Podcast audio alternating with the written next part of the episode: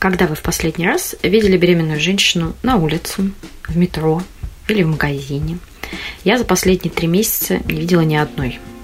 Несмотря на то, что акушеры-гинекологи и неонатологи продолжают настаивать, что передача коронавируса от женщины ребенку в утробе ни разу не была зафиксирована, бояться пандемии беременные меньше не стали.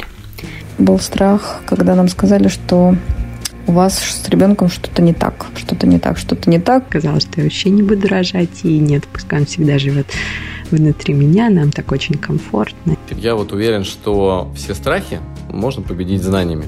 Привет, я редактор Фонтанки Татьяна Востроилова, а это новый выпуск подкаста «9 месяцев».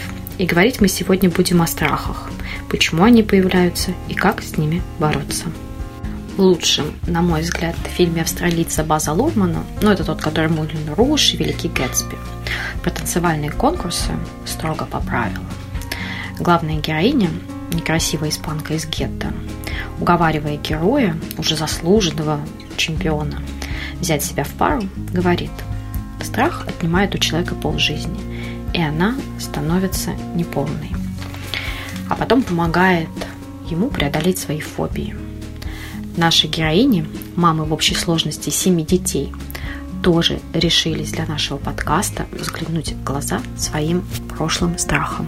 За три беременности был только страх а, во вторую беременность. Это Ольга, мама троих детей. Потому что она была после замершей беременности, и поэтому был небольшой страх в самом начале, а потом был страх, когда нам сказали, что у вас с ребенком что-то не так. И особо не нагнетали, но гоняли на всякие УЗИ ненужные. Сейчас бы я этого не сделала уже. Надо быть спокойнее, радостнее, быть в предвкушении. А со страхами я не боролась, к специалисту не обращалась. Так как мы люди воцеркленные, то мы просто ходили в храм и надеялись на Бога. Конечно, страхи меняются со временем. Сначала ты очень переживаешь, например, за первое УЗИ, первых анализов. А это Ульяна. Ей 28, и у нее двое что с ребенком все хорошо, потом он начинает толкаться, и ты начинаешь там, отсчитывать эти толчки, и переживаешь, когда он где-то там затихает, замирает. Но потом начинаются страхи, уже непосредственно связанные с родами, с выбором роддома. И когда я начиталась про роддомы, у меня случилась паника. Я сказала, что я никуда не поеду, я буду рожать дома. Потом я начиталась про домашние роды и сказала, что я вообще не буду рожать. И нет, пускай он всегда живет внутри меня, нам так очень комфортно. Ну, а у меня было две беременности, у меня двое детей. И со вторым страхи были какие-то более психологические, из ряда смогу ли я любить двоих детей одинаково. Ну, ничего, мы, в общем-то, справились.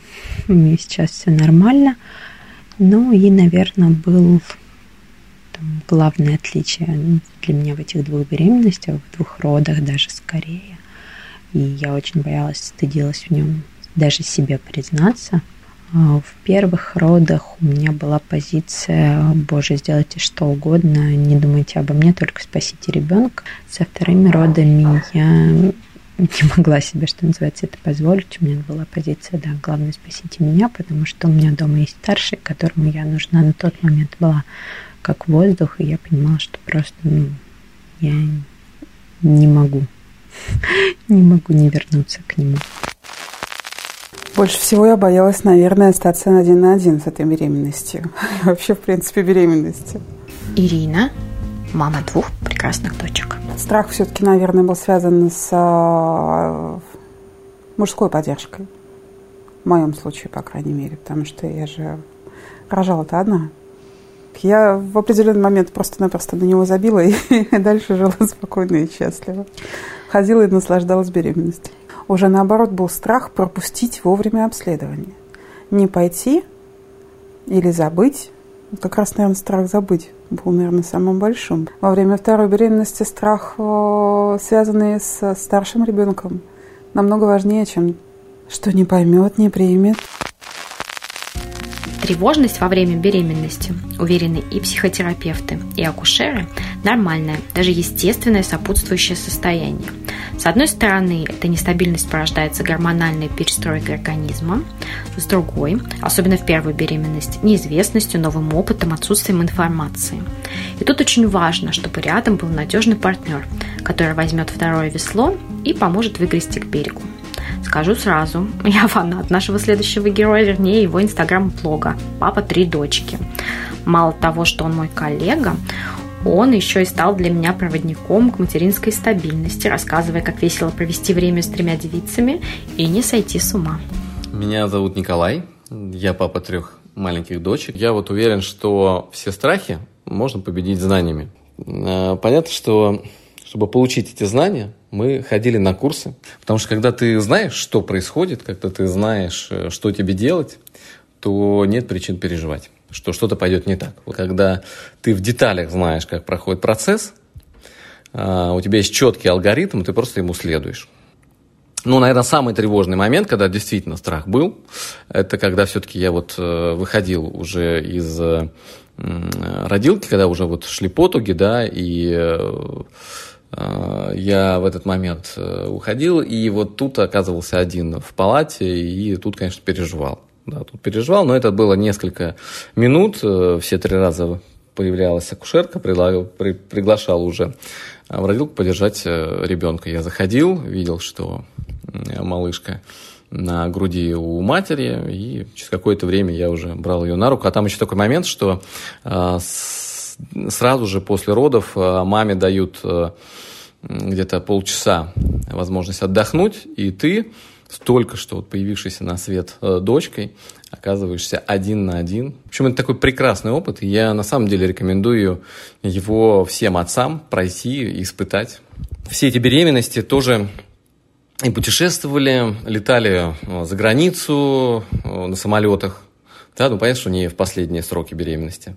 А, катались там на коньках. Мы э, все страхи, э, у нас их, в принципе, не было, только благодаря тому, что мы все понимали, как, что происходит, и действительно все в целом было очень хорошо. Э, да, с каждой, понятно, что новой беременностью уверенности прибавлялось, было только больше – но вот к третьей, кстати, беременности нагрузка, она все-таки на организм возросла. Были определенные там медицинские тоже показания. Но, тем не менее, нас тоже как бы нам объяснили, что нужно делать. Там э, определенный был контроль еды. И мы тоже, в общем-то, справились и с этими э, переживаниями. Вообще вот это понимание того, что это э, естественный такой процесс, что это никакая не болезнь, это очень важно. То есть вот с самого начала э, с этим определиться. Муж, кстати, это вообще тот человек, кто и должен помогать жене справляться со страхами, если они а, появляются, он должен вселять эту уверенность. А, опять-таки должен знать и понимать, что происходит с женским организмом, как там меняется гормональный фон, насколько все поведение, там, ее эмоции от этого зависят и до, и после родов, там, и во время да, беременности. Так что мужчины э, должны читать правильные книги, разбираться в этом процессе, все понимать и помогать вселять э, уверенность. Появление страха чего-либо – защитная реакция организма на меняющиеся условия. Здоровый, адекватный человек должен чего-то бояться. Это говорит о том, что у него присутствует инстинкт самосохранения. Беременные боятся многого. Но как сберечь себя и не дать страху стать фобией или даже навязчивым состоянием? Я спросила у психотерапевта, гештальт-терапевта Виктории Хайлайчевой. Сейчас страх и тревога – это такие нормальные переживания для человека, и страх вообще – это э, такой способ адаптироваться, он нас защищает и предупреждает об опасности. А тревога – это такая реакция человека на предстоящие изменения. Вот, и действительно бывают страхи и тревоги иррациональные и иррациональные. Uh-huh. Ну, то есть ирра... иррациональный страх, он всегда реальный, то есть мы боимся каких-то конкретных вещей. Это можно применить э, к любому состоянию и к беременности тоже, потому что, ну, во время беременности страхи тоже можно разделить, и тревоги на рациональные и иррациональные от чего страх может защищать, но чтобы женщина вовремя заметила какие-то угрозы состоянию своему, своего здоровья или будущего ребенка. То есть этот те переживания, которые помогают организовать вокруг женщины ну, и беременности какую-то благоприятную атмосферу. У беременных женщин там вообще много предпосылок, да, ведь много изменений происходит в организме mm-hmm. и в жизни женщины, поэтому, ну, мне кажется, невозможно прожить беременность и такие глобальные изменения без э, страха и тревоги. То есть это естественное состояние. И плюс физиологически, э, гормональное ну, происходит mm-hmm. перестройка, то есть физиологически женщина предрасположена к беспокойству. Вот. Информация, безусловно, важна. Это можно, может служить такой поддержкой информационной, да, но вот тут важно соблюдать такую психогигиену, то есть стараться не читать какие-то устрашающие истории, которыми там можно найти в интернете, или общаться с теми людьми, которые скорее поддержат, выслушают без оценок, без каких-то ну, непрошенных советов, постараться создать вокруг себя такую благоприятную условия, которые будут способствовать благоприятному внутреннему миру, то есть общение, избавить себя от там, негативной информации, которой достаточно много. И важно учитывать, э, в какой атмосфере развивается беременность, в какой атмосфере она наступила, то есть желанная она или нежеланная, э, поддерживают вокруг люди или не поддерживают. Это был выбор женщины или она скорее действовала э, ну, из чьих-то интересов, да, или под давлением там социального окружения. То есть, потому что иррациональный страх, иррациональная тревога – это всегда такой поверхностный симптом более глубокого состояния. Знаете ли вы, какой фильм о беременности специалисты считают самым достоверным? Я бы для разговора с доктором, акушером-гинекологом роддома 18 Ларисой Щербиной не угадала бы из трех раз. Она, конечно, не психотерапевт, но слушая ее и вспоминая собственные страхи во время своих дважды по 9 месяцев, я впервые полностью приняла ситуацию. Любая женщина в беременном состоянии испытывает страхи, фобии э, предстоящего события. Гормональные изменения в организме настолько велики, что с первого дня беременности возникает страх э, за будущее э, родоразрешение, за будущее состояние и самочувствие малыша. Всегда, когда ко мне приходят пациентки вот э, с этими э, страхами, я им всем предлагаю посмотреть старый добрый фильм, который называется «Джуниор», где Шварценеггер и Дэнни Девида играют прекрасно, совершенно. Я вот думаю, как можно было вот так двум мужчинам сыграть именно состояние беременной женщины с момента зачатия. Как mm-hmm. вот сыграть каждый день э, беременности, каждую каждый триместр беременности со всеми страхами, со страхами стать толстой, некрасивой, со страхами потерять работу из-за того, что ты становишься, э, опять же, беременной, и впереди у тебя предстоят роды, ты отрываешься от коллектива, ты уже отличаешься от всех тех, кто был рядом, от того круга общения, в котором ты находился, э, ты уходишь совершенно в другое состояние организма. И поэтому вот в этом вот фильме очень классно показано все до момента родов – то есть вначале эти страхи нарастают, нарастают, нарастают, к концу беременности становится уже так немножечко приглушенно, и понимание того, что все равно это завершится, э, каким-то исходом, да, там становится легче. Ну, какие страхи во время беременности? В раннем сроке, конечно, прежде не потерять беременность, да, потом э, возникает страх э, нет ли генетических проблем у малыша, будет ли он здоров, да. И сейчас современная медицина все ответы на эти вопросы дает. Для этого есть специальные скрининги первом триместре, во втором триместре для того, чтобы исключить все и генетические, и врожденные пороки развития. Если даже какие-то диагнозы ставятся, прекрасно проводится вся пренатальная диагностика, и пациентам все объясняется, разъясняется, и предложены разные совершенно варианты, чтобы пациенты его не боялись. Поэтому, ответив на вопросы, нет ли генетической патологии, да, нет ли пороков развития малыша, дальше спокойно двигаться вперед.